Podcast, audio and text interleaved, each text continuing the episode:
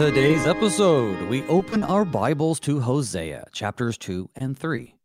Israel's idolatry is described in terms of marital infidelity, something that, because of Yahweh's command, Hosea is now intimately familiar with, because of his marriage to the unfaithful Gomer. Hosea depicts Yahweh as the betrayed husband and Israel as his unfaithful wife. Good morning and blessed Lenten tide. Today is Tuesday, March 7th, and you're listening to Thy Strong Word. Each weekday morning, we explore the Holy Scriptures through which God bespeaks us righteous and nourishes our faith. I'm your host, Pastor Phil Booe of St. John Lutheran Church in La Vergne, Minnesota. Thy Strong Word is sponsored in part by the Lutheran Heritage Foundation, a recognized service organization in the LCMS that assists congregations and missionaries in sharing the good news of Jesus through Lutheran materials translated into foreign languages. Visit lhfmissions.org to learn more. Well, as we move into the second and third chapters of Hosea, I'm pleased to have as my guest this morning the Reverend Kevin Parviz, pastor of Congregation Chai Shalom in St. Louis, Missouri. Good morning, Pastor Parviz, and welcome back to Thy Strong Word. Good morning. How are you doing? Oh, I am doing great. The last time that you were on the program, we were covering Esther, and we talked a little bit about the Feast of Purim or Purim during that time. And here we are on March 7th, going into the second day of Purim. Isn't that right? Yes, we uh, had our Purim party already, and it was a great time. And uh, we're in Purim now on the calendar. Excellent. Wow. I was just wondering if your congregation was celebrating. I figured you were. And so that's wonderful. Yeah, just just kind of a neat coincidence that we welcomed you back here during Purim. Yeah, we always have our Purim party on the Friday night before, so it was a fun time and kids got the groggers out and dressed up and basically were crazy and it was it was great. nice. It's a good. It's a, it's a really good Lenten feast because there's so, so much sackcloth and ashes, but yet God know, we always recognize, even during Lent, that God continues, just like in Hosea, continues to hope for repentance and call for repentance and move for repentance. And of course, in uh, in Esther, that repentance is rewarded. That uh, Mordecai does as well here, hopefully. But I think we don't see that in Israel. So Mm. Well, we'll have to dig in and find out. Before we do that, though, would you uh, would you start our time together off in prayer? Sure. Abba, Father, thank you for this day, and thank you for this season. As we uh, become introspective about ourselves, Father, we pray by your Holy Spirit that you would continue to speak repentance into our hearts, Lord, that we would hear and repent and be received and forgiven. Father, we thank you for the great mercy that you show us and the mercy that you showed us through your Son's death on the cross. And uh, and Lord, we thank you also for the great resurrection that gives us hope. B'Shem Yeshua HaMashiach, in the name of Jesus, our Messiah. Amen. Amen. So, brother, well, as we uh, as we get ready to get into the text, then I think it might be good if you would just catch us up a little bit. We've only we're only one chapter in, so we're not that far in, but it would be a good idea for those who may have missed the program yesterday to uh, well hear hear where we've come so far before we see where we're going.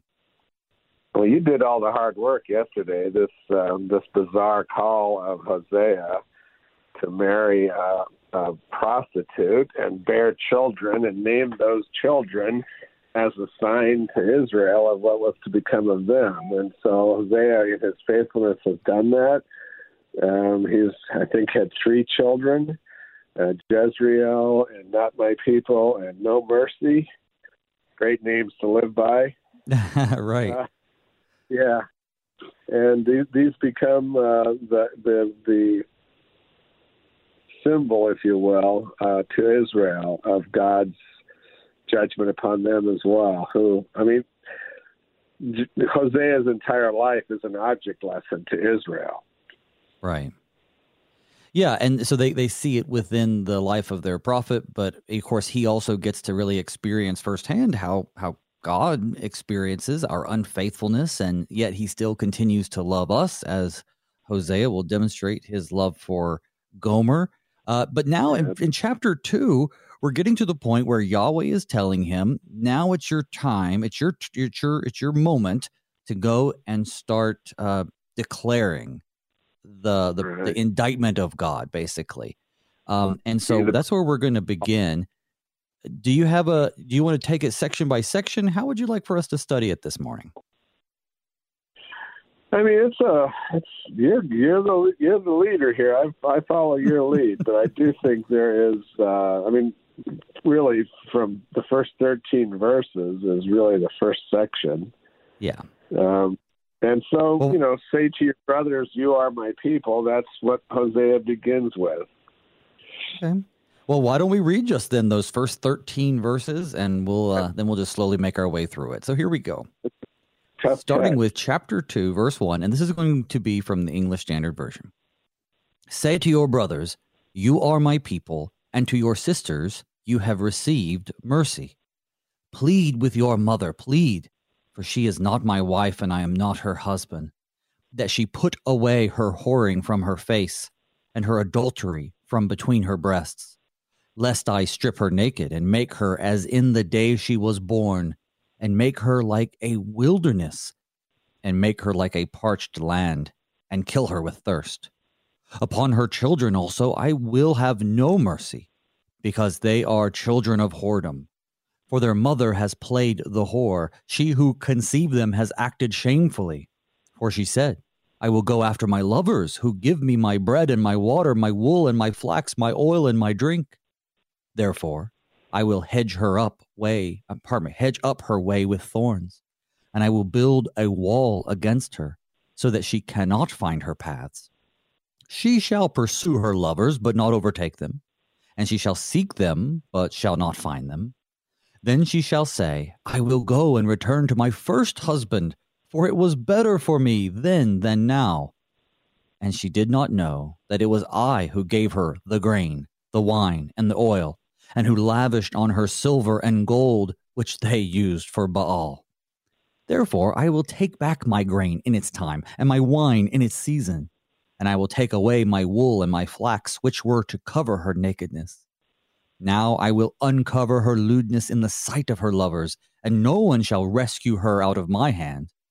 And I will put an end to all her mirth, her feasts, her new moons, her Sabbaths, and her appointed feasts and I will lay waste her vines and her fig trees, of which she said, These are my wages, which my lovers have given me. I will make them a forest, and the beasts of the field shall devour them, and I will punish her for the feast days of the Baals, when she burned offerings to them, and adorned herself with her ring and jewelry, and went after her lovers, and forgot me, declares Yahweh. Wow. So the unfaithfulness of Israel is going to be punished, God says. And in a very colorful way, we get that message. Yeah, absolutely. The uh, and, and in, a, in a way, this always reminds me of Jeremiah 31, where God tells us that He was our husband, but He and He was faithful to us, even though we were not faithful to Him. Uh, and then and then he then Jeremiah prophesies the new covenant in which uh, Jesus institutes the Lord's Supper.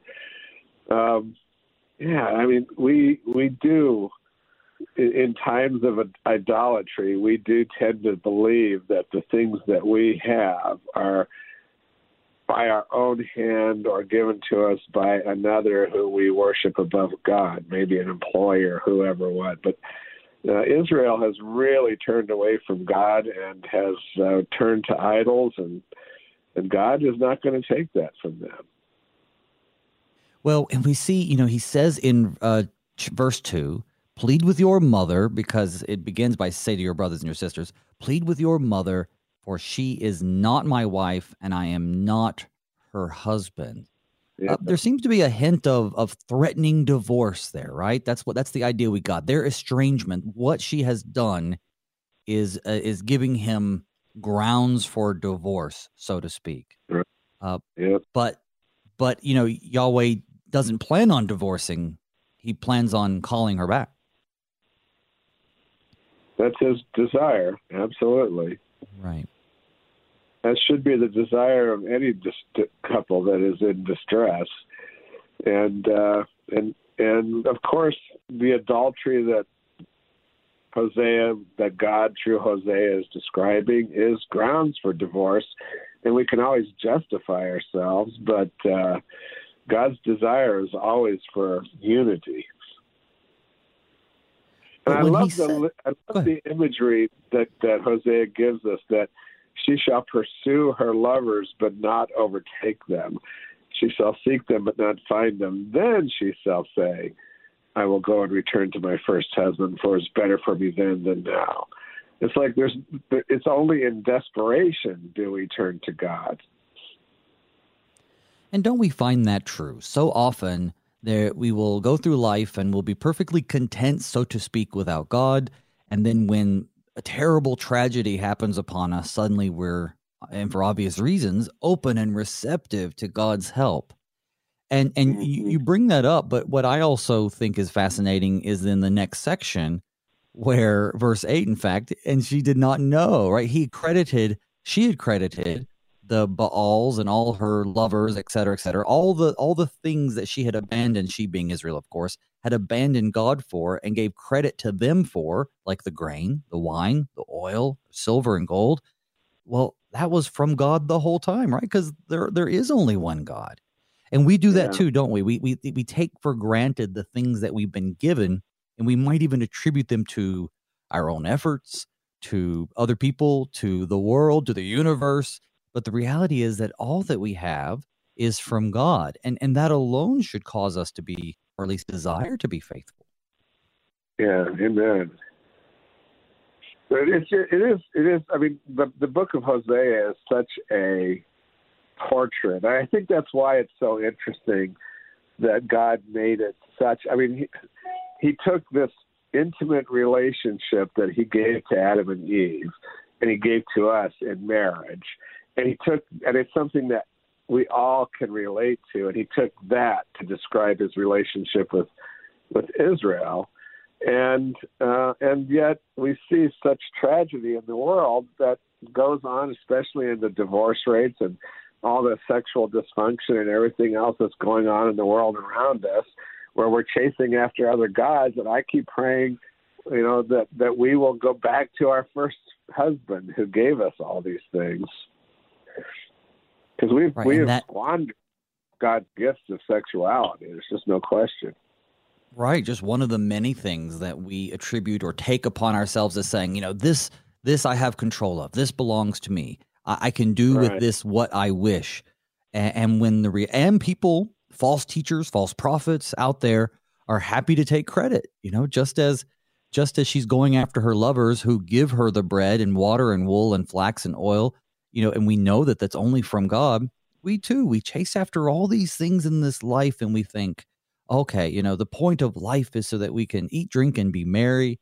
And, and, you know, God just wants to wants me to follow all these rules and be and be miserable and not enjoy my own passions but the reality is that all that's good for us is a gift of god yeah i think we delude ourselves into believing that well god wants me to be happy so i'm only going to be happy if i can do this and god does not want us to be happy i mean that certainly happiness follows but god wants us to be faithful and when faithfulness occurs, then happiness follows. But you know, uh, we we tend to uh, elevate our own happiness above even our uh, anything else. Right, and then he says, verse eleven, "I will put an end to all her mirth, her feasts, her new moons, her Sabbaths." So, speaking more specifically, you know, we're talking about all of these different uh, pagan, for lack of a better word, feasts to Baal and other things where they um, basically are engaging in just the indulgence of their senses and their puerile interests and and god says i'm going to put an end to that and there is a time in a lot of people's life when the when the end to the good times so for whatever reason comes maybe it's terrible disease or illness maybe it's an accident maybe it's a, a, a mental struggle maybe it's financial maybe it's your own marriage but everything seems to be going great without God. And then suddenly you need help. And if you've not called upon God, then you you have basically divorced yourself from him and this and this is what god wants to well wants his people israel to avoid he doesn't want them just calling on him as a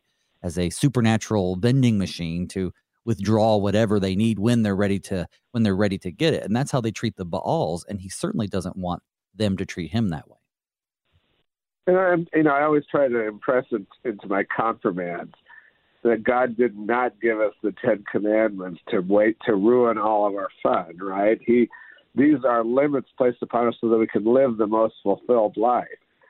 Uh, and yet we we tend, I think, in times when we want to pursue our own our own desires, we tend to feel like God is putting these restrictions on us to ruin our fun and uh, and that's not the point at all. And so when you know, I find it interesting too in the section you just read that they have taken all the commands of God, feasts, new moons, Sabbaths, and appointed feasts, and they perverted those to give them to Baal.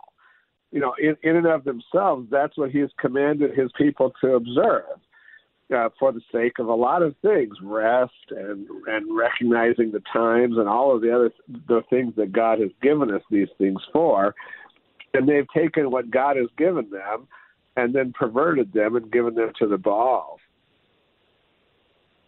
Right. They they had you know accepted this Canaanite understanding that there there are lots of Baals. I think it should be noted for those out in the audience, and so you know there was a Baal that was responsible for the agricultural fertility. There's a Baal, uh, different local ones for you know good crops, for rain, for everything else. So um, when we think of the different feasts like uh, Passover and Pentecost and and all that sort of thing, the Feast of Booths, all these things that God had given them to, as you said, for various reasons, they reattribute them to their own interests, uh, as as if God's there to serve them, and then because the true God isn't there to serve them, they find gods that do, and we see that yep. so much in our society today, because God gives us these good gifts, but the good gifts are such that we can use them to serve our neighbor, and so that we can be blessed, uh, but then in turn that we can then praise God for what we have, and yet I, I, there are many ways I think in which we we take the good gifts of God, even things like festivals and Christmases and Easters and and all these sorts of things, and we reshape them in our own image after our own gods.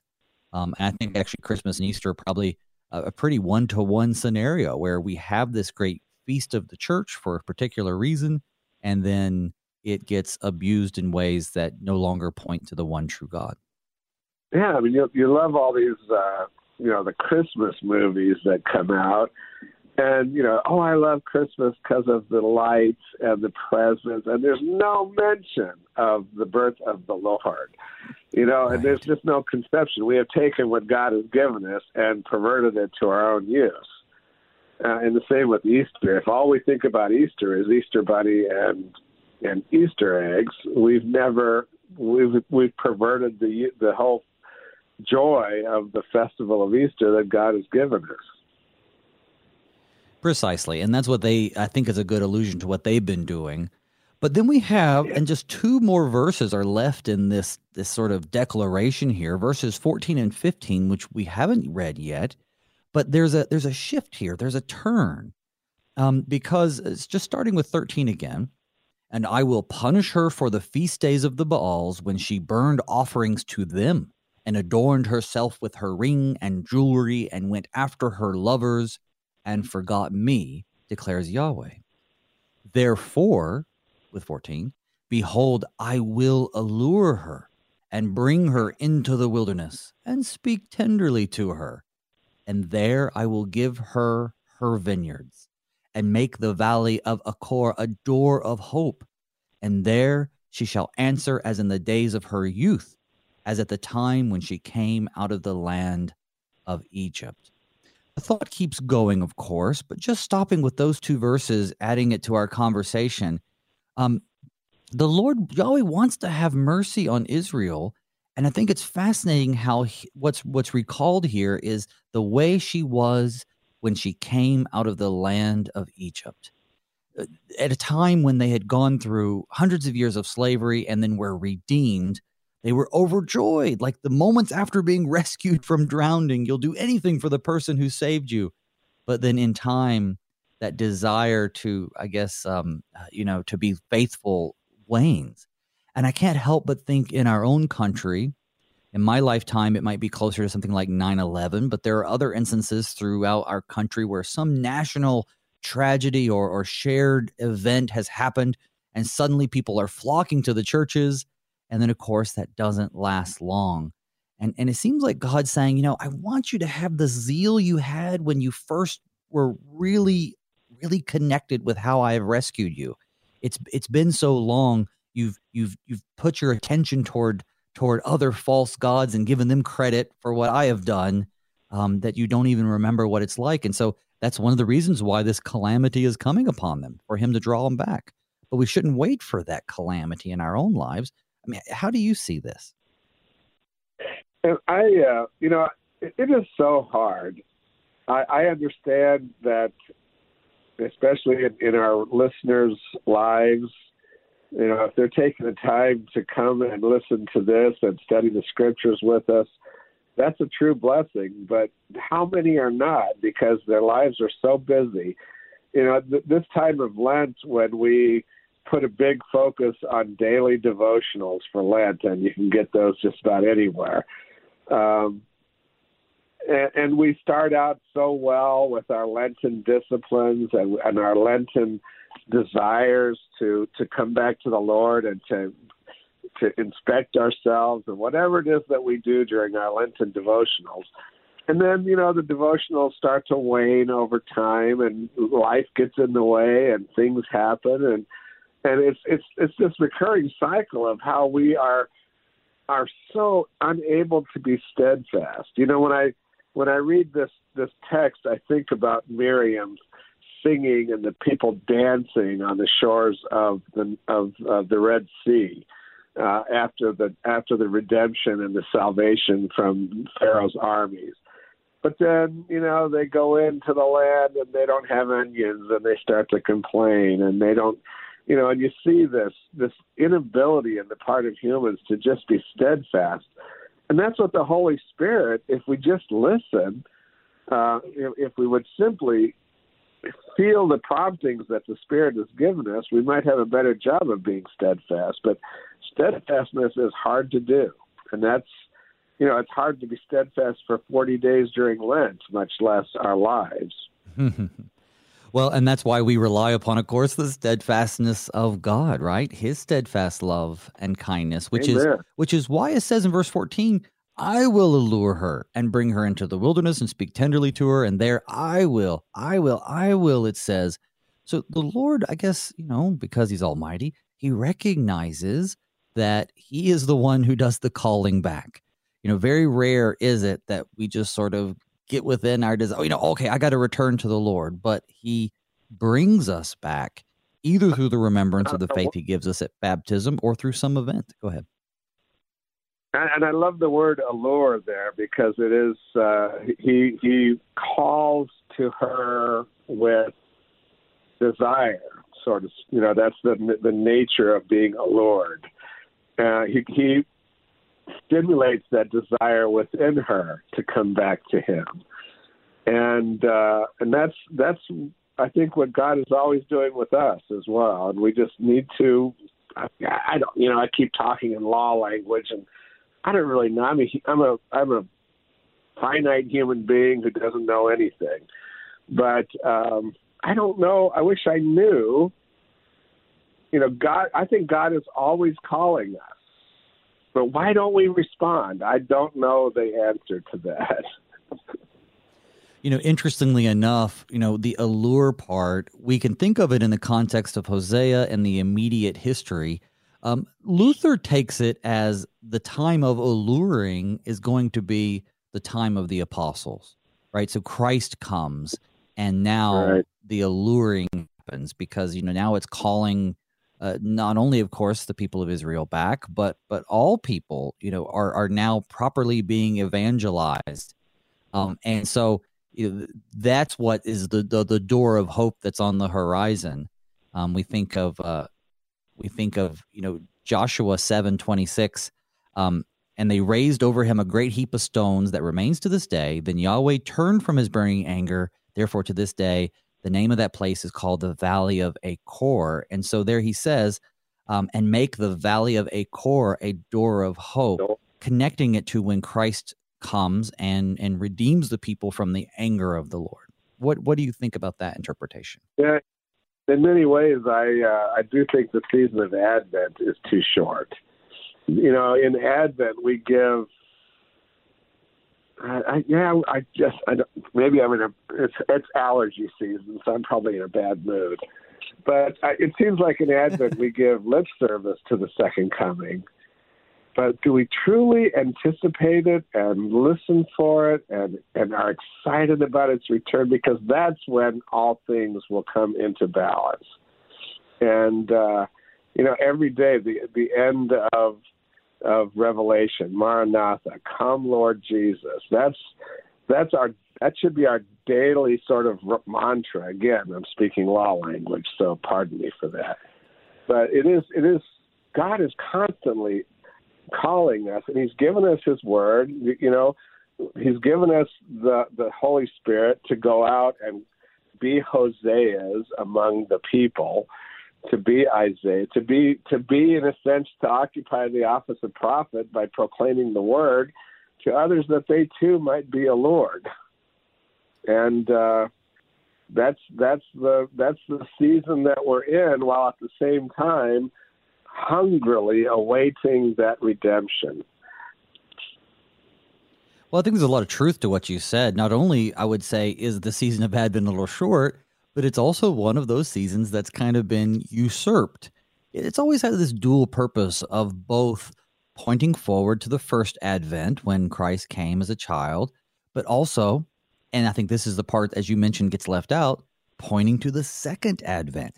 And, and it's been really just reformed into this pre Christmas season. And I think that definitely does a disservice to the people who are observing it.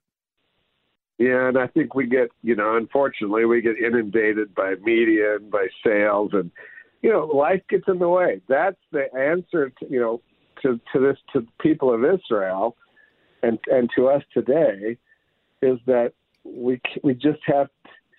Keep saying have, and I I don't really want to because, but I don't know how else to express it. But I don't want life to get in the way. Um, you know, it's going to be there. It's going to be overwhelming. The news and, and you know, bills and everything else that comes along. But Amen, come Lord Jesus. That Advent refrain. Well, I think that's a good place for us to just pause for a few moments as we ponder on Christ's return, but we're also going to take a break. When we come back, Pastor Parviz and I will keep on going with the rest of two into three. See you on the other side.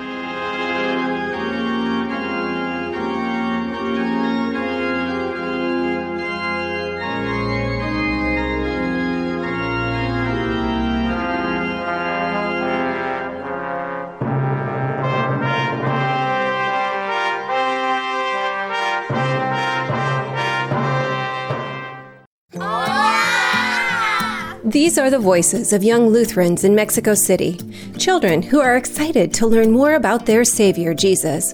But they need our help because good Lutheran books for kids in the Spanish language are in short supply in Mexico. To learn how you can help tell Spanish speaking kids everywhere about Jesus in a language they can understand, go to the Lutheran Heritage Foundation website at lhfmissions.org forward slash Juan 316.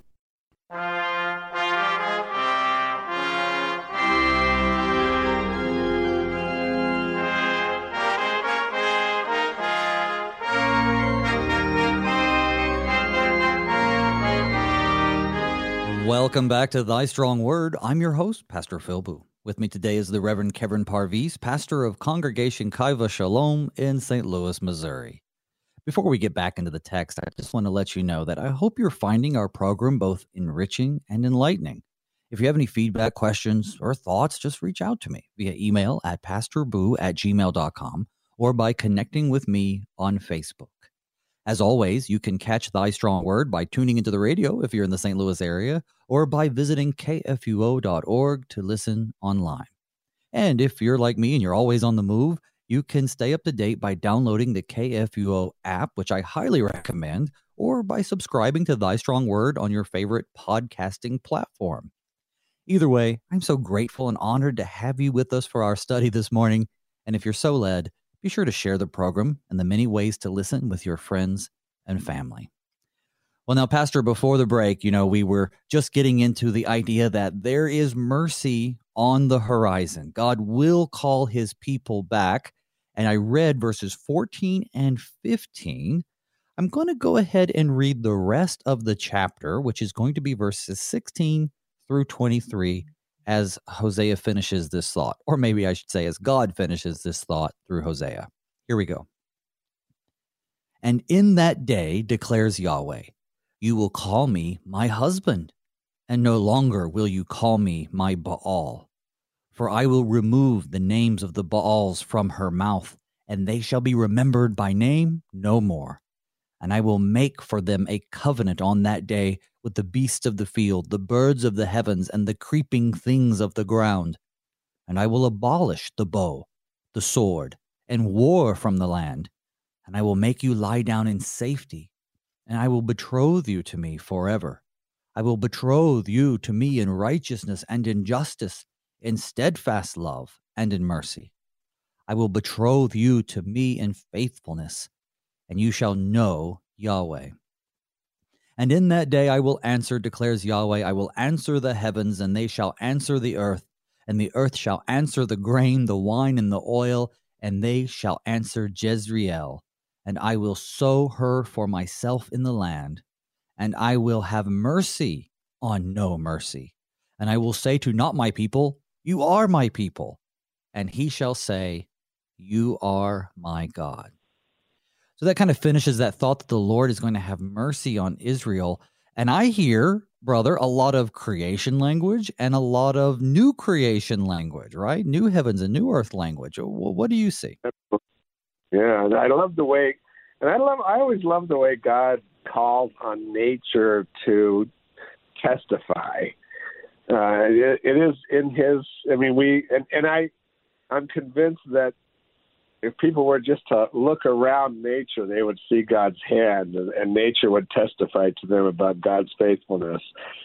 Um, and I, I love that language in this part of Hosea as well also he he brings in Hosea's three children at the end. Again, these these uh, object lessons, if you will, of these children who he's going to have mercy on, no mercy, and uh, and it's it's just wonderful language. And this is a picture. You know, I think is it a picture of Israel, the northern kingdom, that if they had bowed the knee to Yahweh and not to the Baals, um, would he have would he have preserved that nation? I have to say yes. But it's also a picture of the whole world and the time the time to come.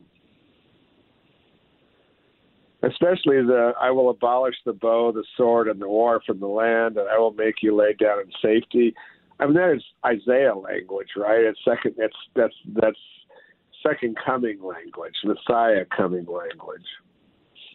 Absolutely. I mean, this is second coming. Um, you know, we think of uh, we think of that. Well, in the you know the you quoted Isaiah. I think of that that famous where the you know the, uh, the swords will be beaten into plowshares and that sort of stuff. And so we're we're talking about the yeah the ideal yeah. the ideal of what life will be like in the new heavens and the new earth.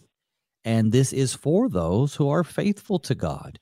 But again, we also get that language, that sort of I will allure her language. We see that too, right? I will betroth you to me. I will betroth you to me in righteousness and faithfulness. Language again. Mm-hmm. But I, I also have to reiterate. I don't think, I don't think we have to wait for the second coming. While I eagerly await it, don't get me wrong. But we don't have to wait for the second coming to partake of the Lord's steadfast faithfulness to us. You know, we we can we can even in this broken world, we can see his faithfulness and and partake in the joys of being his faithful betrothed. Oh, absolutely. I mean, this restoration for Israel is seen first uh, in terms of chronologically. It's seen because it never becomes a nation again. So it really is seen after it's destroyed by Assyria, I should say. Um, it, right. it really be, it really becomes uh, uh, the, to to its first fulfillment when the new nation of the Christian church is created from Jews and Gentiles and all people. That that's when yep. we see this first. So we we belong to that kingdom now in the same way that our eternal lives have already begun in our baptisms. We don't have to wait until we die to start living our eternal life. It's already begun in the same way that we already live in God's kingdom. Yeah, I'm always fascinated by the the reality today. So so Israel in my mind is synonymous with the adulterous northern kingdom that went into just into you know the 10 tribes that disappeared, right? And yet Paul talks about Israel. He doesn't use the word Judah. Judah, the, the southern kingdom, and when Israel became a nation, they didn't take the name Judah, they took the name Israel. We take the name of this adulterous kingdom that God brings back. And so we are in a, in a sense by by calling, you know, often we, we talk about the church as Israel, as Paul does rightly so. And and so Israel is redeemed by Christ as we come into his faithfulness and call ourselves Israel. Uh, you know, that's not the first name I would call myself, even though that's what God called Jacob when when they were wrestling. But uh, um, that's you know, when you think about Israel, the name, it's synonymous with an adulterous northern kingdom that went into destruction, and yet we right. become Israel. We take that label, that name, wrestles with God upon ourselves uh, because God redeemed Israel through through Messiah. Way back, well, I guess it's not that far back. In the last chapter, um, it says that the Yahweh said to him, "Call his wife, or call his name, pardon me, his name, Jezreel. For in a little while I'll punish the house of Jehu for the blood of Jezreel, and I'll put an end, etc." In eleven, he says the same thing that uh, they shall go up from the land, for great shall be the day of Jezreel. And we see Jezreel pick up here again, um, and they shall answer Jezreel. Um, what is Jezreel? It's a city name, but it's sort of a very obscure prophecy. Do you know much about it, or what do we know about it? Um, you know, I, I, I can't, other than the fact that I know that it is of God. Uh, that's the L part at the end, of course. Um, what we know about Jezreel is that it is uh, simply a, a, valley of place, a, a place, a name. Right, right. So it's a place the, where I guess they, you know, it, it's obscure. Luther talks about it in the sense of, you know, the reason why this obscure, um, basically, there was a battle that happened in the valley of Jezreel. It's right between Galilee and Samaria and so it's right at the beginning of their conquest in Judges, and um, so they they're basically starting to get a foothold. Seems to think that the reason why this obscure, uh, I guess, place was was mentioned is to kind of hide the fulfillment from those who aren't in the know, sort of like Jesus does all the time. I don't know that I agree with them 100%. I think it probably is just something that the people themselves were quite familiar with that we're a little less familiar with now. But I just didn't know if you had any more insight in that. Well, I mean, in the uh, ESV study notes, of course, it calls Jezreel the, the, the name God will sow.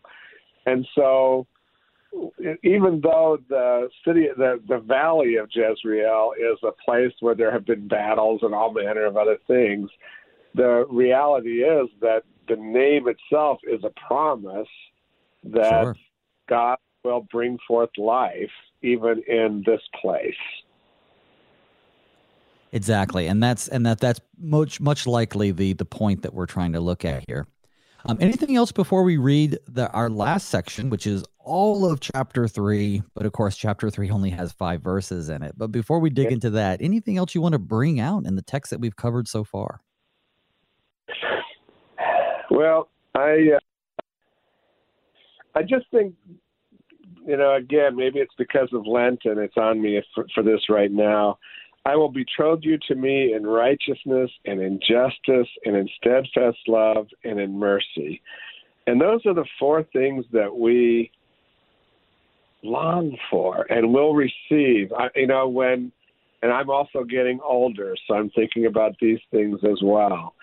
That's what I, you know, I, I, I can't wait to hear Jesus look at me and say, Well done, good and faithful servant and I can only persevere in that role without with, with only with the power of the Holy Spirit.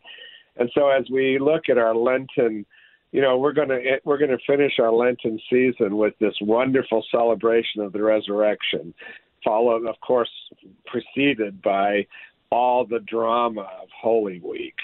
Uh, I don't. I, I think that's that's something that we need to keep in mind as we go through whatever our Lenten discipline is, is the reality that it is that steadfast love, that faithfulness, that righteousness, that justice, that that God is pouring out on us, and and we see that in the person of Jesus who is risen. Uh, he is risen indeed. I love that refrain. Uh, and that's that's the focus of, of Hosea here in this chapter and it's the focus of us during our Lenten journeys as well. Well, amen to that. Uh, in the next chapter, too, go ahead. Yeah, it would be just to flagellate ourselves all Lent, uh, right. and you know, and say, "I am what a what a worm am I," without keeping our eye on the end, which is the resurrection. Yeah, I've never seen Lent as a time when we're just supposed to be miserable the whole time. Lent is a, a restrained joy, right? It's a, a penitential joy where we we because we already know the end. We know the end of the story, but it, it's healthy yeah. for us to take time, um, especially when our whole lives are kind of designed to ignore the pain and consequences of our sin. So while we certainly meet on Sundays and say we're poor, miserable sinners, which I think is kind of funny because we're actually fabulous sinners. We're very good at it. We're not miserable at it at all. But but during Lent, we it's just kind of like it's a little bit like uh, Valentine's Day. You know, you love your wife or your spouse or even your mom. You love love them every day of the year. But that's a time to just sort of remember that yeah, this is this is a special relationship I have. And so Lent is that that time of year for us to say, while we know we're saved, we don't want to take that for granted. So yeah, I really yeah. appreciate what you're saying. Amen. So in the next section, Yahweh is commanding Hosea to now, I guess, act out this object lesson a little more, and it. Um, I think it'll be interesting for us to talk about how this affected Hosea as a person, uh, not just as a prophet. But this will be chapter three, uh, verses one through five, which are all of them. And Yahweh said to me, "Go again, love a woman who is loved by another man and is an adulteress." Even as Yahweh loves the children of Israel, though they turn to other gods and love cakes of raisins. So I bought her for fifteen shekels of silver and a homer and a leketh of barley. And I said to her, You must dwell as mine for many days. You shall not play the whore or belong to another man. So will I also be to you. For the children of Israel shall dwell many days without a king or prince, without sacrifice or pillar, without ephod or household gods. Afterward, the children of Israel shall return and seek Yahweh their God, and David their king, and they shall come in fear to Yahweh and to his goodness in the latter days. So Yahweh says, Go, love a woman who is loved by another man and is an adulteress of course, that's him going back to claim, reclaim, redeem Gomer, his unfaithful wife. Um, maybe flesh that out for us. What's that looking like on the ground?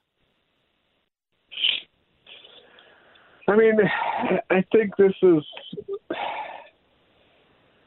you know, I I, uh, I have granted, you know, you go go back to our catechism instruction. We are all adulterous. Uh, and so, how do we reclaim those relationships by only by simply repenting and giving? I think so many people, uh, you know, the the what is that? Oh, goodness, sorry about that. Why is that doing that? Anyway, I got distracted by a stupid thing on my phone. Um, when we go back to redeem our wives or the adulterous relationships that have harmed us, uh, as as Hosea did with Gomer, and I, I think Michael Card has a wonderful uh, piece of music that he wrote with regard to this uh, as well. Um, when it, it, this kind of sin can can can destroy relationships, and yet by cherishing and honoring and desiring relationship, that can it can be redeemed, and that's what God is doing with us, the adulterous generation that He comes to and, and woos and allures in this language, uh, and we we he we hunger for that relationship that God wants to have with us when when we see the ability to be redeemed. You know, I would think that Gomer, um, because we have this this object lesson through Hosea, uh, through chapter two of this woman who is chasing after the adulterous relationships that she's had but can't catch up to them and eventually comes back to the husband who then provides for those things, not the husband who rejects her. God is not the husband who will reject us.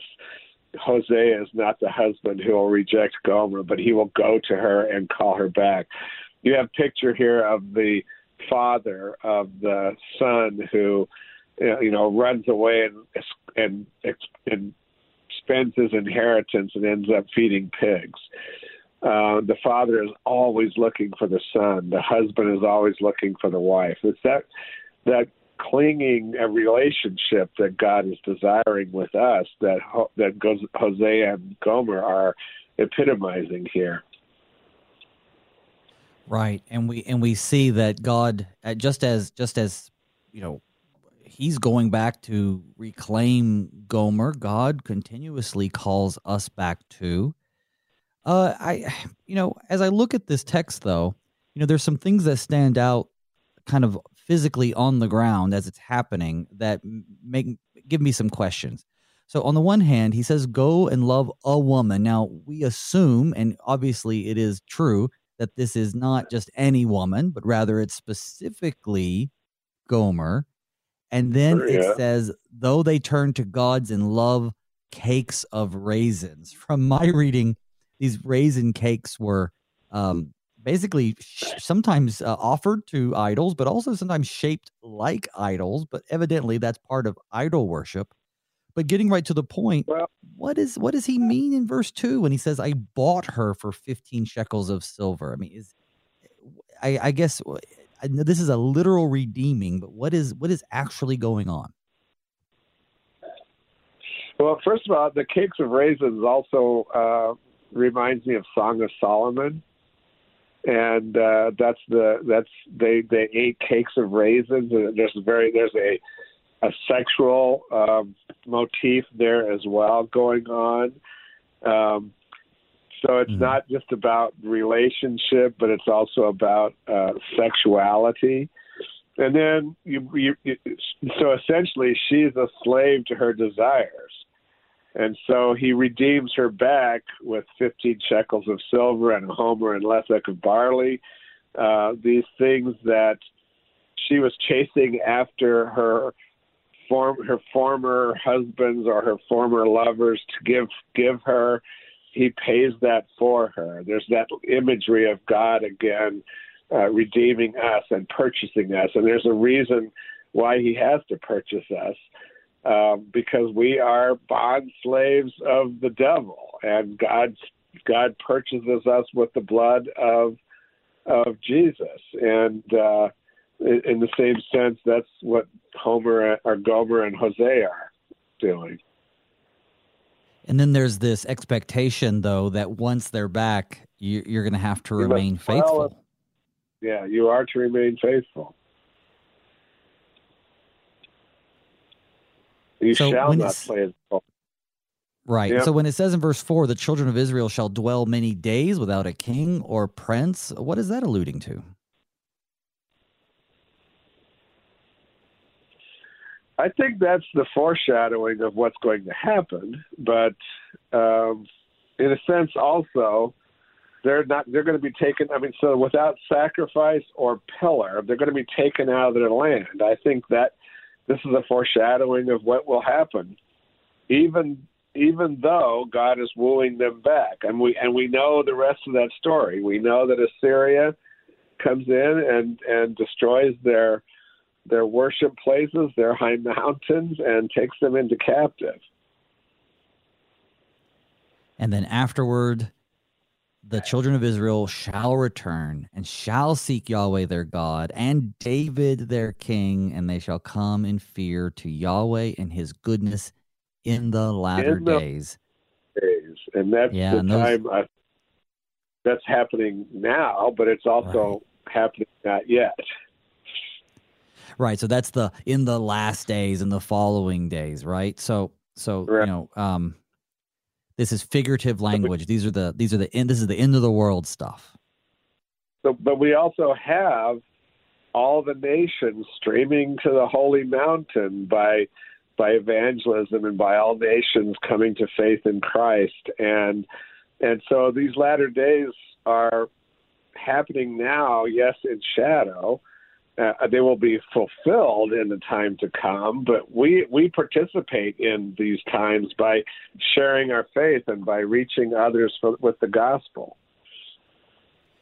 Well, that's certainly something for us to remember here this this time of Lent. So we're at the the end of the show, but I definitely want to give you the last few minutes here to just whatever message you want the people to have here as we finish up chapters two and three.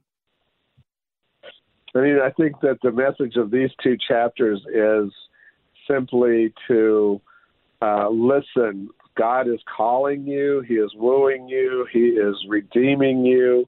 He has done so, and He continues to do so. Um, let this Lenten season be a time of, of yes, I think, uh, penitent joy. I think that's what this is about. And, uh, and let that just rest in you uh, as we look forward to the time to come. Well, amen to that. Folks, I'd like to thank my guest this morning, the Reverend Kevin Parviz, pastor of Congregation Kaiva Shalom, that's fun to say, in St. Louis, Missouri. Thank you, Pastor, for being on the show. I hope your allergies don't get the best of you, brother. And I do too. Thank you so much. and have a blessed talk to you later. You too, brother.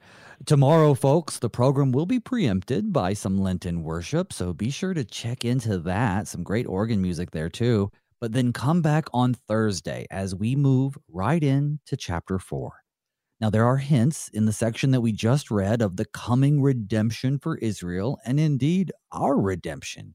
But in the next chapter, the prophet Hosea, who's now more empathetic to Yahweh's concern about the infidelity of the people, he begins to deliver a lengthy indictment against Israel and their wickedness against God. The people openly sin. The priests are leading the way, and God laments that lack of love for him and his statutes among them. And he, of course, forewarns of that coming judgment so that they could take seriously his desire for them to be faithful. But still, right, just like at Lent, we have right on the edge um, that the, view of that what's coming is wonderful that there is a there is a return of the people to god because god is going to allure them back. So folks be sure to tune in for uh, to us for that and i pray that your lenten tide is going well so far. I look forward to being with you then. So until then may god's peace and blessings be with you all as we pray. Father keep us in thy strong word